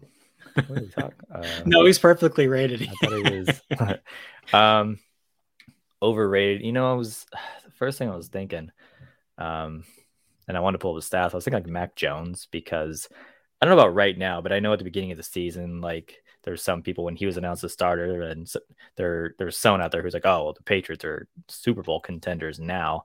And then I think I saw like a Bleacher Report page like a week ago or two weeks ago had him predicted as like offensive rookie of the year. And at the time he had like five passing touchdowns and five interceptions after like five games. I was like, what are you talking about? Um, they did pretty well against the, uh, you know, Dallas. I remember kind of seeing some of the highlights, but and the Bucks. Yeah, the Bucks. Um, yeah, looks like that was a pretty defensive game. I didn't pay too much attention to it, but I don't know. I just I don't really see it, to be honest. And maybe it's just because I'm a, you know, we're the Bills and we're just haters. But um, but as far as who else, like I can think, I, I honestly don't know, because like I say, I, I always mention how I don't pay that much attention to very many other teams, and so I really don't know who else uh, is being talked about so much. You know what I mean? Yeah, I think. I think you and Hansel talked about that on your podcast a couple weeks ago. Yeah, but I definitely, like I said, there's been a few some Mac Jones things pops up here and then. Um, again, he's a rookie quarterback, so he's going to get a lot of attention, but eh. He does not have, I don't think either him or Zach Wilson has a swagger. When I look at them, I don't feel like confidence. I don't feel leadership. I don't feel like, you know, I even I, I feel that way about Trevor Lawrence, even if he's not having a great rookie season. But when you see him, you look like that's the guy I'm looking to when I want answers. I don't feel that way about Mac or Zach Wilson at all. Yeah, uh, Zach Wilson looks like he's ten years old, and um, Mac Jones, like well, we he's all, like it too. Yeah, and Mac Jones, you know, we all remember like that his walk up to the podium where yeah. like, oh, he looks like he's going to speak to the manager. Um, looks like he's going to the bathroom, like he's got a like emergency. That, yeah, that too. There's just not a whole lot of Mac Jones like that. Just again, I agree. Like he doesn't seem like somebody who would instill a lot of confidence in the team. Uh, I didn't forget about you, T. Who's overrated? I think Julio Jones, Uh-oh. for me, is overrated. I mean, he came from, what, uh, Atlanta. The man has been um, injury-prone. And if it wasn't for um, really wanting to play against the, the Buffalo Bills, I think he wouldn't have been out. And then not even that. He wasn't even too much of anything in the fourth quarter. So I think Julio Jones is overrated. I do. I, I mean, his stats says it alone. He's not. He's not that premier. And everybody wanted him here, and I didn't. I didn't want Julio here. I just felt that he would be injured. He would be prone to injuries, and I was fine with, with everybody we had. So Julio James Jones, to me, was, is overrated. I, I I agree with you. I I think he's a good wide receiver still. I don't think he's elite. I think they're paying a steep price to get a guy that's going to end up with like one thousand yards and five touchdowns at the end of the year. That's a good wide receiver. He is going to help Tennessee. But if they mm-hmm. think they're getting Julio Jones in a sixteen hundred yard season and ten touchdowns, that's not what they're getting. That doesn't happen after age thirty-two. Uh, I, I can't remember how, how many, but there's not been that many wide receivers that have had even a twelve hundred yard season at the after the age of thirty-two. And I think he only had one hundred yard game, um, game, right? This this year. Well, he also has been hurt. Yeah. Yeah. And that's another y'all thing. Think, y'all think Julio playing for the Titans is going to be like when Jerry Rice played for the uh, Raiders? Hey, Jerry had a one thousand yard season at like I can't thirty-eight, thirty-nine or something, but that's But no, no, when Jerry played for the Seahawks. Oh, yeah, yeah, yeah. Hey, it's Jerry Rice, everybody. Look, he's got a uniform on. Thanks for showing us. Uh, all right. Um, I go ahead real quick. I just also want to say the Ravens are also overrated, but you can go ahead. Ooh. Oh, okay. Well, I can't let that go. You got to talk about why the Ravens are overrated. I mean, look, the officially the Lions have zero losses on their record. I'm sorry, zero wins on their record. But I mean, we all know they beat the Ravens. You know, we all know the Ravens lost to the Lions. If we're being honest, that the, the the the clock was like three seconds past zero, and there was no penalty on the play. And then they kicked the sixty-six yarder, the longest field goal in history, from that same spot, and it bounced off the goalpost. So what that tells me is that there is absolute zero. There's a snowball chance in hell that uh, as great as Justin Tucker is, he's going to be able to hit a fifty-one. I'm sorry, a seventy-one yarder. Uh, that wasn't going to happen. Not that day, and probably not any day, right? So they, I was, excuse me, they, they lost that game. If we're being honest, right? Uh, I mean, unless a Hail Mary, but what are the chances of that? And then also the Colts game. The Colts what have like one win, two wins, maybe. I don't remember exactly. Um, two wins, two wins. Okay, and mm-hmm. and they pretty much beat the Ravens for three and a half quarters. And so the Ravens really like to play down to their competition. And that's why I say that their offense is really inconsistent. Their defense is good, but it's also pretty inconsistent, if we're being honest. Um, I just don't see, like, if if if the Titans or the Ravens made it out of the A F C, whatever team comes out of the N F C is wiping them up. They're getting blown out in the Super Bowl. Okay. I would say that we need to apply that same logic to the Bills too, because our defense, yes, we have the two shutouts, but we, we also lost to Pittsburgh, and we're also playing down to our competition too. So I, I think any team can do that. And I think Lamar is, yes, he's never going to throw for, he probably will never even reach thirty-five hundred passing yards, but he's a weapon. He's a different type of weapon than my flavor of quarterback, but they're going to win some games, and they're they're good enough team. They're they're they're any team that that faces them in the playoffs is is going to have to prepare well, because any given Sunday, that's a good team. See, now you say they're good enough. Even you think they're pretty good. You think they're, you know, a good team, but you, you're not saying they're a great team. But yeah, I'll put them in top are, three in A F C right now. I think they are. I think they will be. People are saying that they're a great team. People are saying that they're like a Super Bowl contender, which, I mean, they might be a Super Bowl contender. But like I said, I think if any team comes out of the N F C, they're wiping them up, right? And, you know, the, the point about the Bills, like even the Bills defense only allowed sixteen points from the Pittsburgh Steelers. The only real game that the Bills allowed like a shit, I'm sorry, a crap ton of points was the Tennessee game, right? Um, and, and you know, obviously that was a lot, had a big part because of Derrick Henry. Um, But I, I, I, the Ravens were getting beat for three and a half quarters by a uh, okay team in the Colts. And then they basically almost literally got beat by a horrible team in the Lions. So I just, I don't know, man. I, I just, I, I think that they're, you know, I think that they, I don't think that they'll show up, you know, when, when the season's end comes. Personally. Okay. Jeremy is, at this point in the season, I mean, I, if we want to poke holes in anything, we can poke holes in anything if we want to look hard enough. But is there a position group that you are most concerned with right now going forward? Um, I, I guess I will. I'll go with the offensive line. Um, we've already had, you know, some shuffling going on. Um, like like T was saying, she kind of blamed them for the Tennessee loss. I think it's fair. Just the the pressures they're giving up. Um, and again, just, just the shuffling, the fact that we gave this money to um, Darrell Williams, and then just a couple games in it, we move him into guard. Uh, we, we have to put the rookie in. Um, we have to bench Cody Ford. It's just, it kind of makes you wonder, like, what, what's next, you know? Um, the continuity was supposed to be a good thing. And, you know, we've been hearing that for the last two seasons, and it's already kind of not there, in a sense, because of how we've already changed it up.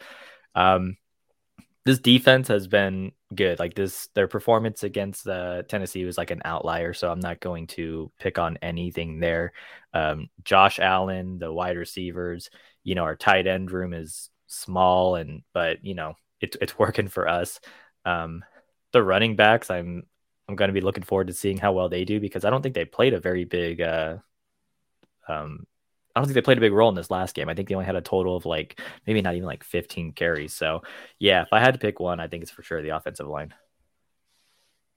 Okay. T, who you got?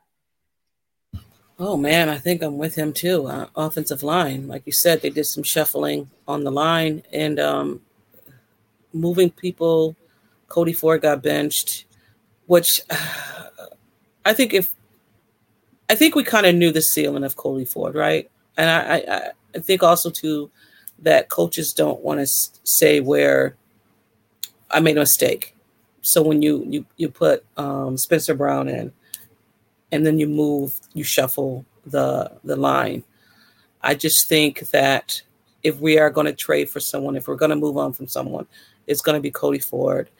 Um, and I think I think we have our front guys. But also, too, I'm not too sure about Feliciano. And I know that's Josh's man. That's his boy, whatever. But there's been times where Feliciano is not playing up to his uh, potential, and maybe that's his ceiling. I don't know. The, yeah, maybe the, the weight. Times, the times that he doesn't play to his ceiling is easy to spot. It's just whenever he's on the field. I, I want to kind of jump in really quick. I am mm-hmm. sick and tired of hearing about Josh Allen and John Feliciano's friendship. Yep. Um, I'm over it. Like, I don't care. That's awesome. Like, let's call each other after the season. I don't care. Yeah. You know? yeah well, I don't really care. But it matters, because how else do you explain him still being in the starting unit no, right now? No, you're right. Of, you're right about that. Instead of Ike. But yeah, I mean, I hate it too. But like at this point, like your friendship is costing the team. Absolutely. Tell your friend to buckle up and play then. If that's yeah. your friend, tell him to buckle up and play, because he's causing some plays. Hey, you listen, know? John, John, can I talk to you for a second? Yeah, you really got to stop sucking. You you yeah. suck ass, man. Knock that shit off. Exactly. All right, all right. Uh, go. Thank you. Hey, um, okay, maybe you're more of maybe you're more of a backup center than a starting guard. You know? Maybe, maybe. And before before this game, Mitch Morris was like the only like maybe you're the only one that we can rely on that played a good game. And and and that Tennessee game, he sucked. So it's just like, okay, I don't know. Something has to change. And I think it's the offensive line. And hopefully by the trade deadline, something happens. And, and, and what can you get, though? You're going to trade Cody Ford for what? Or, you know what I mean? So I don't know. I don't know. But, yeah, it's the offensive line, I think. Justice, what position group are you most worried about? Uh, yeah, we're going to have a clean sweep here. Um, I was trying to be different, but honestly, there is nothing that I'm as worried about as the offensive line. Um, these guys just get punched in the mouth way too often. Uh, they are not that physical. They can be. They absolutely can be. Um, but, man, it is so inconsistent that it is it's very scary, honestly. Uh, Josh plays a damn near perfect game Monday if – you know, Spencer Brown doesn't whiff on the defensive end coming around. Um, man, yeah, the, the offensive line is just very inconsistent. I'm not really comfortable with them game to game, especially when we face in this when we face some of the, the better defenses. Uh, yeah, I don't know. yeah, they're the team that I'm definitely most concerned about. So let me ask yeah. you a question too. Who do you think on the offensive line should go? I'm I'm with you, uh, both of you guys, or all three of you, honestly. I, John Feliciano is just not that good, honestly. Man, he's just, I don't know. I, he's just not that good. Um, I wasn't thrilled when we extended him. Me neither. Me you know, neither. I, I was like, let I him go. Keep, keep John Brown. Like, I will. I'll. Def, I will uh, disagree with you guys all there. Now I know how bad he's playing, but. I thought that re-signing him to keep him here was a good plan, provided that you maybe attack that position in the draft as well. But oh, yeah. he did not do that. Okay, part. yeah, right, right. And then he so, lost the weight. And I'm just like, okay, did someone tell you to lose the weight? Because you're getting ran over. So I don't, I don't know. Maybe he was trying know. to convert to tight end. He, he looks like one. He looks like one now. yeah. Everybody else, all the cool kids are doing it. I want to be a tight end. Right. But yeah, there's an awful lot of offensive line reshuffling already. And we're only like a third of the way through the season right now, for all intents and purposes. I, I think we are actually. But, you know, we didn't address that position in the draft. We took two tackles. And I think any bill. ninety percent of Bills fans were like, what are you doing? Because we saw what we had last year in the interior, and we're like, okay, I guess we're just going to hope for the best. And what we're doing, and we're sitting here reshuffling, you know, actually we reshuffled after game three. So after not investing in it, Now you're moving pieces around. And, you know, ah, I don't know, feels like that's a missed opportunity because I wanted to go for a Super Bowl this year. And instead, we put all of the investment in the defensive line. And I am I didn't like the Groot pick initially, but I talked myself into it. And now I'm all in. I love Groot. But the defensive line as a whole, yeah, they're hit or miss. You know, they should have got to Tannehill a lot more. So I'm going to I want to be different than you guys. I don't want to say offensive line. So I'm going to say defensive line. Do you think it mattered that um, A J. Epenesa was not in there? One million percent. Yeah, I think that was a bad call. Um, and I know we yeah. talked about it, but I think it was definitely a bad call because he he got off the ball quick, and I just didn't understand. You put you put your best, I thought, your best player out because you need bulk. I well, I think Boogie Basham, I'm down on Boogie. I don't like what I see from Boogie. I know he had a sack and sack and a half, but he's not, it's not like he's beating his guy off the line. Mm-hmm. Like he's, he's an effort player and he'll wear you down and he'll get, if you hold the ball, that's the only time he's ever going to get a sack. But I think he's good at holding his guy up and maybe uh, sealing an edge for the run. And we didn't do that for him in this game either. He wasn't even active, mm-hmm. but Uh, Epenesa, I think, is the far more valuable player, and, and especially for pass rushing. I have a theory. Can I throw it out there? Yeah. Um, what if they, they dressed Obada over Epenesa to maybe drum up some uh, trade interest for him? That's exactly what it was for. Do you think it helped? No, Hell because no. even the announcer in like the in the third quarter, in the third quarter, the announcer like mentions his name, goes, "Oh, that's a that's a name we haven't heard all game." So he wasn't even doing anything the entire game. Yeah, yeah, I actually said that on my podcast. I, I said that, um, you know, Brandon Bean or Sean McDermott, McBean, whoever, uh, you know, dressed him in, in order to get some, you know, some uh, trade room, you know, going to, so that they could get some compensation for him.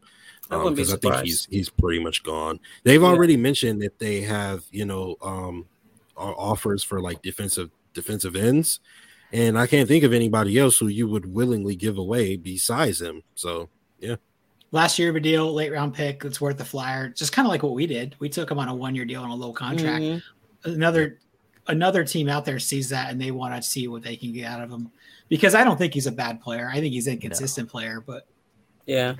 But after how good like this defense has been, I think the you know you're, if you're Brandon Bean, you say, okay, we definitely don't need six defensive ends in no. the rotation. No. Yeah, he only has a, a cap hit. It says one point four five two, dead cap of eight hundred thousand.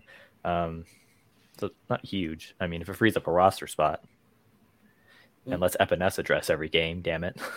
Yes, I'm all for it. Yeah, I want let's that. Do that. Yeah, let's, let's do that. Yeah, one. Let's go there. Let's do that oh. one. I bet Brandon Bean is definitely listening to this podcast. And he's like, he's going to steal all of our ideas. I'm very sure. Good. Please. We have great ideas. All right. Uh, I'll start with Justice this time, just kind of randomly. But we have the Jets, we have the Dolphins, and we have the Patriots as our fellow A F C East members. I'm not very high on any of them right now, but Justice, which one of these teams has the chance to compete soonest? soonest? Be um, nice. Oh, well, like you guys said, Zach Taylor looks like a ten-year-old. He literally plays like it. Like he, if nobody's open, he just throws it to the deepest man downfield. So it's like, I, I don't, I don't know, man. I, I say it all the time that the Jets would have been better off keeping Darnold and just drafting the premium position. I think they ruined their franchise more than it already was. They ruined it for an extra five years uh, by taking Zach Wilson, so I'm not going to say them. Um, the Dolphins gave away all their draft picks, and now they're about to do it again to go get Deshaun Watson, and we know that he doesn't move the needle when the team is bad because his previous he, he had an M V P caliber season, and he went four and twelve. So if you have no weapons around him, he's going to go four and twelve, which is what the Dolphins are going to do even when they get them. So I'm not going to say them. Um, you know what? Actually, that may, yeah, that makes sense because I do think the Patriots are closest. Um, I think Mac Jones has some Brady in him. Um, you know, in terms of just being consistent and being patient, death by a thousand paper cuts. I think he can learn and develop that, um, you know, and just be smart with the football. And, you know, we've already seen Bill Belichick do it one time with another sixth round pick. So, uh, you know, I, I think, you know, Mac Jones can be pretty, pretty good probably one day. Um, and obviously he's a defensive guru. Patriots defense is, is, is really good most of the time. And um, I think they go out and get a running back and, uh, you know, run the ball more and then, you know, make Mac Jones like a game manager type of player. And uh, they they make him learn how to be a quarterback that way. And then he can start doing the Brady things maybe later, you know, four or five years in, down the line. Um, so I would I would say the Patriots. And I don't really think it's close, honestly. Okay. T, who you got? Um, geez. Of course, the Patriots look like definitely the team that's right behind us. So, um, and Mac Jones, you just inserted him into like Tom Brady's role and did, like you said, time management. And um, and the defense is elite. They're definitely, if they win games, it's, de- it's definitely because of the defense. I mean, Mac Jones can throw the ball, but he also can do some rookie mistakes, but also too, I, I think, oh man, I don't know. See, the Dolphins can be a great team. Their defense is all right. I mean, I don't know. I just, I believe the Jets, like you said, messed themselves up. They totally messed themselves up, but that defense is, is really good. But I, I, of course the Patriots, I'm going with the Patriots. They have a running back. Um, their defense is good. And like I said, Mac Jones just inserted himself into Tom Brady role in time management. So I'm going with the Patriots. Okay. Jeremy, do you disagree with the other two? Um, yeah, I'm going to say the closest team to competing is the Jets, but only if every team they play from now on is missing their best receivers. Um, I think that's really going to help them out in the long run. No, I'm just kidding. Um, I, I definitely agree with the Patriots, and it's because obviously they have the most experienced coaches. They have Bill Belichick, they have his creepy son, they have uh, you know Josh McDaniels. Um, again, creepy son ex- is right. Yeah, they have they have the experienced coaches. I think you know they're maybe kind of, it'll might take them a little while to get back on track because you know like Tom Brady, like you can knock his um physical attributes, but like just the uh you know the intelligence, the I Q he had was just you know was very good, and they they're missing that. So it's almost like you know will they ever get back to that? No, it's probably gonna take them a while. They got to find a quarterback who can get there eventually, and they have to develop Mac Jones. Um they do have some weapons on offense for sure. It doesn't look like it's going to um to plan, but um I think Robert Saleh is a good coach. I think their defense is like it sounds like they're performing better than they should. And he is a defensive-minded guy, so it sounds like he, you know, is really good at coaching up these players. But it also that also makes me think of, you know, that's what Brian Flores did his first year, and you know he did all right. But look what's happening there. Um, the you know they're having draft picks that aren't working, and now they're talking about giving away even more draft picks for possibly Deshaun Watson. Uh, who who knows? Like that um, organization kind of looks like it's a bit in shambles, and if you're uh if you're depending on the trade of one player to save jobs and turn things around, then that's a you know you're putting a lot of eggs in one basket. So they seem like they got a lot of work to do inside their building. And then the the Jets, I mean, again, back to Saleh seems like a good coach, but it seems like they made a maybe a mistake at their offensive coordinator. It sounds like he kind of has some issues when it comes to, you know, calling plays and whatnot. But so, yeah, I will go with the Patriots. It's unanimous. Wow. I'm going with the Patriots too. I, I think the Jets are a mess, just like any, all of you guys, like they're just mismanaged that franchise. They don't know. They didn't do anything for Sam Darnold, and now he's gone, and they didn't get a guy that I'm particularly fond of. And it doesn't seem like they have any weapons, and I don't know. Miami, I, I want to feel good about because I do think they can have a good defense. They spend a lot of draft capital trying to rebuild that offensive line, and their offensive line is worse than ours. And that's saying something right now. Um, you know, trading for a guy that who might be in prison at the end of the year is what are you doing? Like, I don't, I don't think I believe that's true, but there's a lot the of G M people. Definitely wants him. But no, it's definitely not true. Not the G M. I'm sorry, the owner. It's the owner that wants yeah. him. Yeah, the owner. Well, bad. Wanting him and actively trying to trade for him right now is yeah. Too, but Marcel Louis-Jacques said he, for whatever sources he has, that because he just been to Miami five minutes ago, but he says that was not true.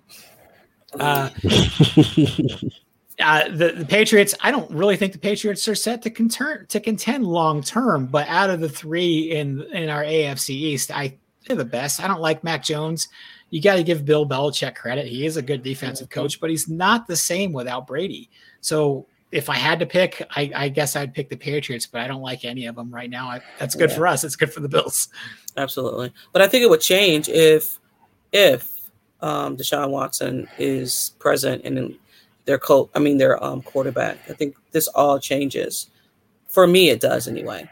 You know, it I'll, might be. I will agree there. A win or two there, you know, so it's not like the Bills are running the A F C, although they will run the A F C, but it will be more closer. Competition. Yes. Yeah. Yeah. Watch because they'll beat up. You guys think Miami?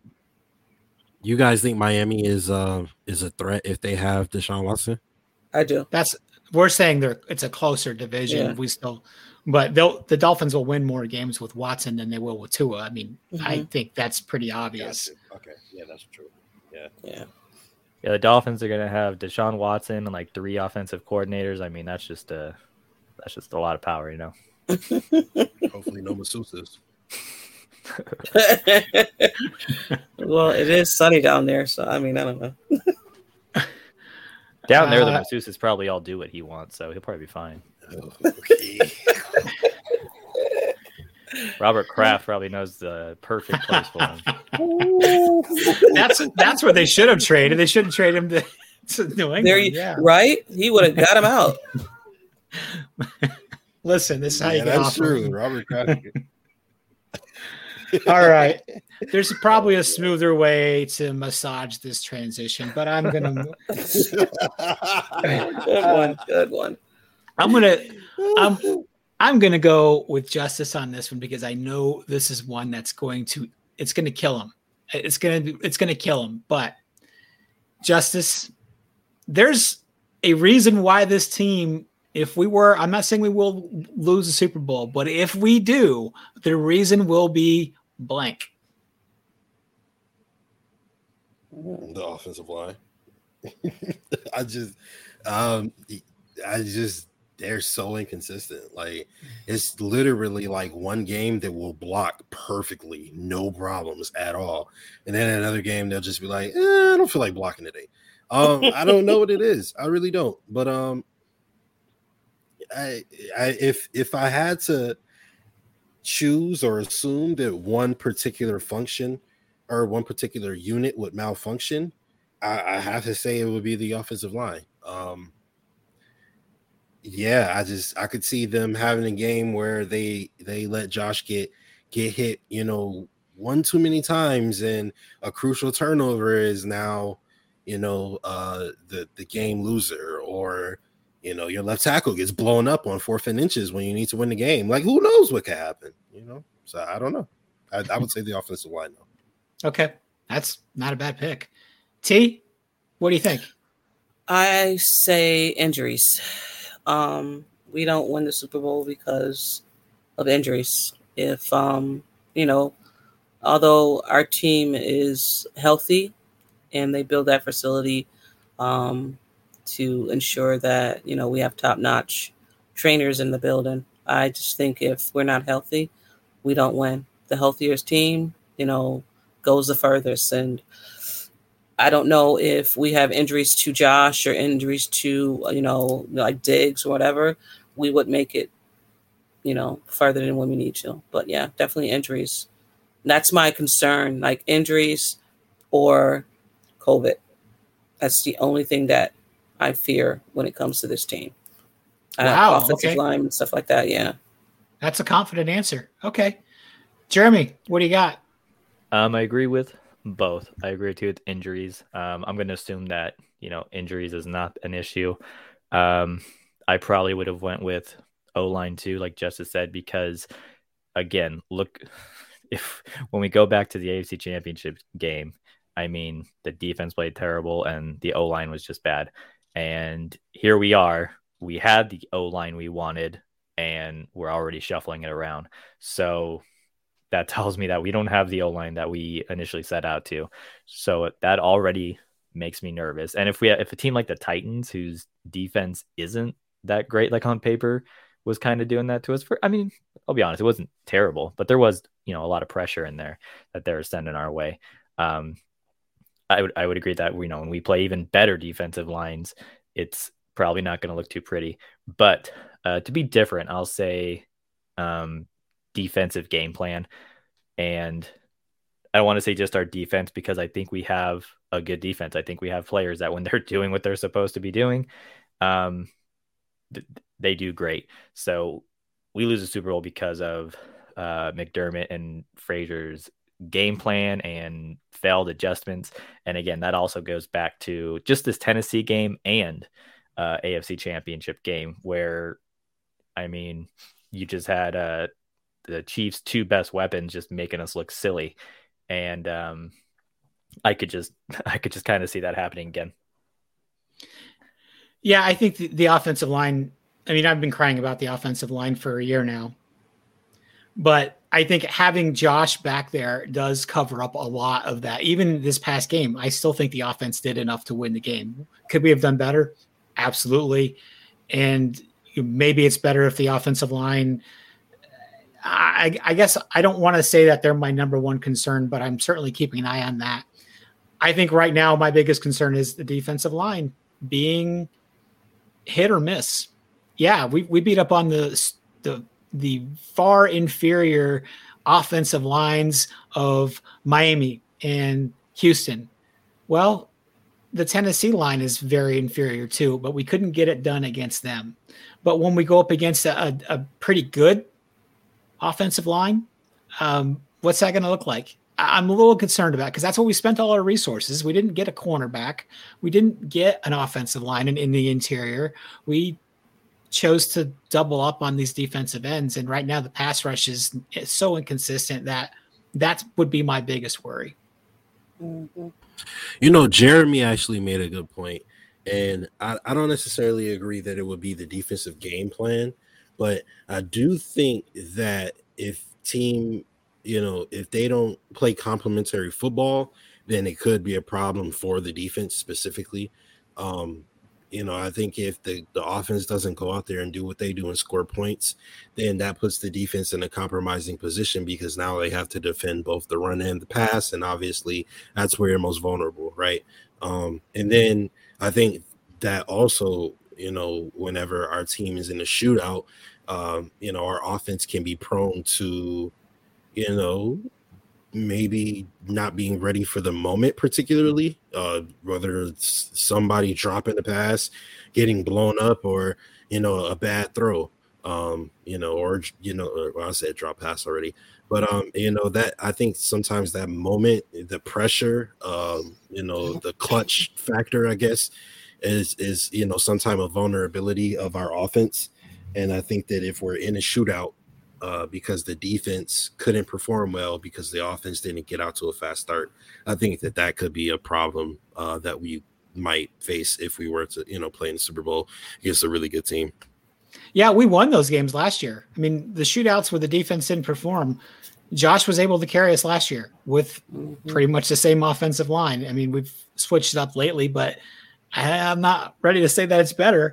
Um, but, you know, that's the way the cookie crumbles, as Bruce says. Sometimes, you know, you get the bounces, you get the calls, one play here, one play there, a penalty.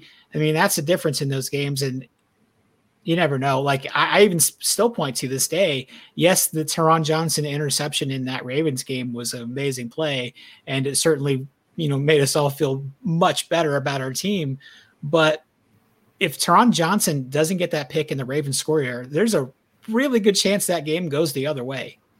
So I don't know. I there's no team is perfect. As I said earlier, I don't think that any Super Bowl winning team has had no holes on their roster or nothing to worry about. And we do have the easy schedule ahead of us, but when we get to that playoff stretch, it, it could be different.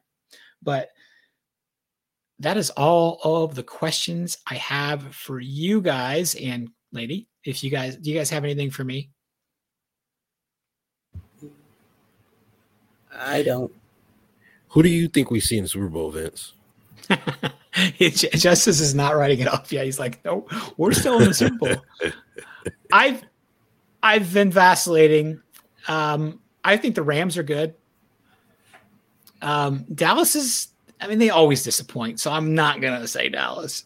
But um, I don't know. And, and then, of course, the Bucks. But I'm going to pick the Rams. I'm curious. It's not like I said, I've, I always mention how I don't really pay attention to the other teams, but I mean, are the Cardinals like the real deal? Or are they just like just hot start that'll probably sizzle? Or anybody attest uh, to that? They, they look like they could be the real deal. Um, obviously, last year they looked like the real deal. Uh, and then after they beat us, they, they kind of just fell off. Exactly. Uh, so I, I'm not sure if that's the case this year. But uh, they definitely have the talent to be the real deal. Mm-hmm. Uh, so we'll see what happens, you know, toward you know later in the season. Is T J Watts doing anything over there, or J J Watts? I'm sorry, J J Watt. Um, I don't think so. Yeah, he's playing like a lot of percentages. Not statistically. Yeah, that's okay. That's fine. People are saying a lot, he, like I know he's playing a high percentage of snaps. So yeah, they yeah, say he he's would, a great leader and everything else. So, oh, so okay, gotcha. I'm kind of glad we didn't get him. Yeah, he's got one sack on the season, which mm. I'm sorry if you're paying a, a defensive end. Yep, how much that are they much paying? Money, like over fifteen million dollars, mm-hmm. and he's on pace for three sacks on the season. Yeah, wow. They rated him at like ninety-five or something stupid in Madden. I was so pissed. That's yeah, such a glass half full comment, Jeremy, because if he has a game out there next week and he gets two sacks, that doubles his total right there. That is how math works. That's, that's oh, my God. I'm so happy they didn't go for him. I'm so happy. Yeah. Yeah. Agreed. Okay. Well, T. Estelle from Not Your Average Podcast in the seven one six. Why don't you tell us where we can find your podcast and your socials? Um, you can find me on the Built in Buffalo Network. I am also on Twitter as T. Estelle, Not Your Average Podcast. I'm on TikTok, Instagram, and Facebook. And I drop on Sundays, and I go live on Thursdays. So you can check me there. Okay. Jeremy, where can we find you and your brand new show, which, by the way, is awesome. I, yes, I, it is. I, I checked it out as well. I enjoy – I've always enjoyed you. You've always been my guy. But I like Hansel as well. So you guys do a good job over there. Thank you. Um, we're uh, – Hansel and I, you can find him on Twitter at uh, Uber Hansen. Um, he does a lot of writing. He does rooting interests. He he also does some, some pretty good articles about, like, uh, our upcoming opponents and kind of breaks down their team by – you know, offense, defense, special teams. Uh, we were actually no longer part of the, the Buffalo Fanatics channel. We kind of decided to Whoa. do our own thing. Um, uh, yeah, I knew wow, that was going to get some, some of.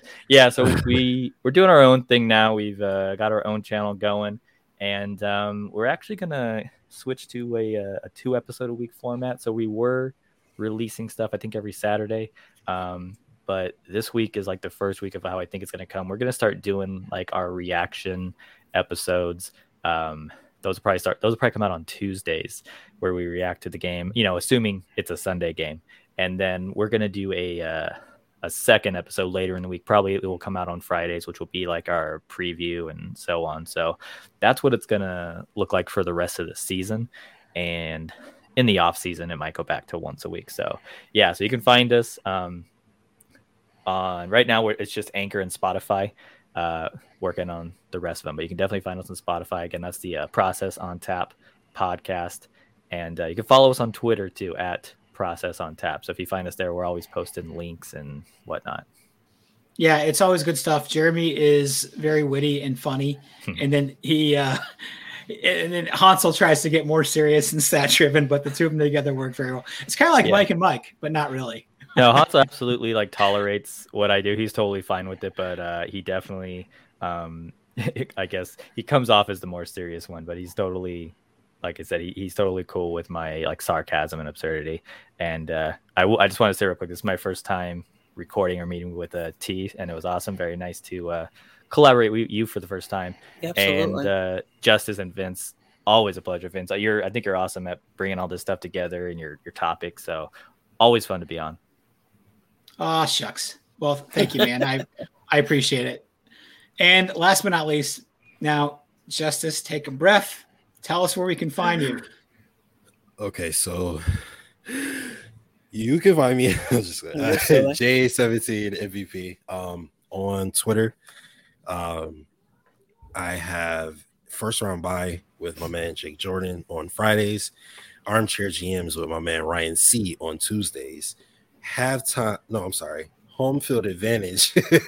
Home Field Advantage on Wednesdays with my man Caveman.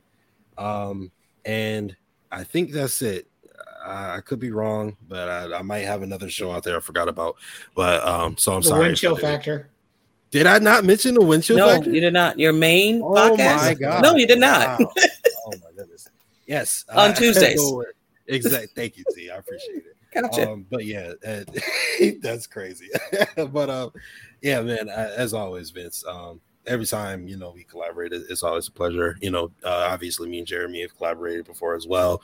Uh, it's great talking to him. And um, T, obviously T knows, you know, T knows I love T. So, you know. Um, Listen, I um, love being on anybody's podcast. So I just love just interacting with people. Guys, you know, sometimes when you're a female, you don't get that.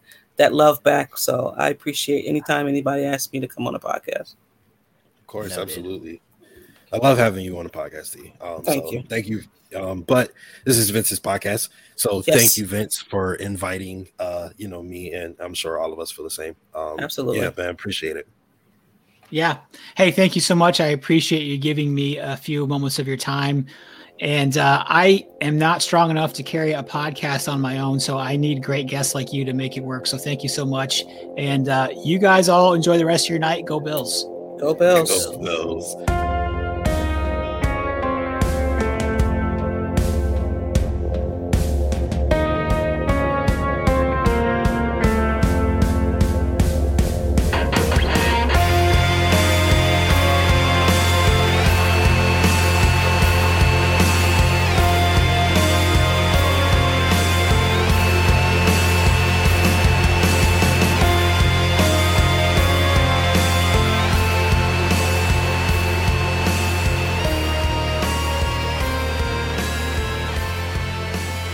All right, Bill's Mafia, that's it. That is all I have for you after this bye week. I look forward to talking to you all next Monday after what should be a pretty easy Dolphins victory. Uh, let's hope it's an easy one. Let's hope we can get back on track. This is the get well game that the doctor ordered. Until then, please be kind to everybody around you. Wear a mask, squeeze somebody close to you, and go Bills. If you were not absolutely satisfied with this podcast episode, please contact your state senator or the Postmaster General. Please be sure to mention Vince Taylor said that you are a big fucking cry-ass. Here we are. I'm out of my third Pro Bowl. We're talking about our idiot podcaster who got liquored up and ran his mouth off. So what has the sports world come to? We're talking about idiot podcast. Boy, I'm sure glad that's over with. Me too. Yeah, but you know, I learned something today.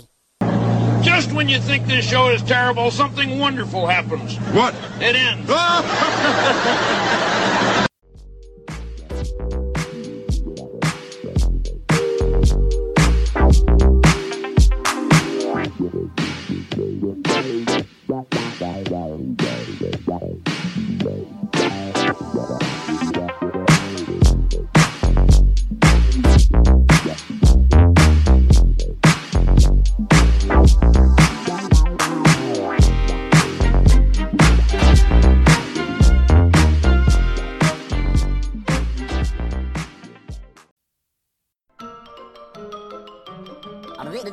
That's all, folks.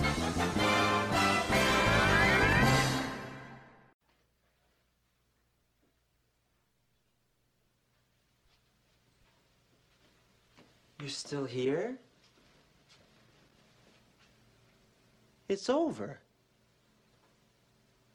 Go home.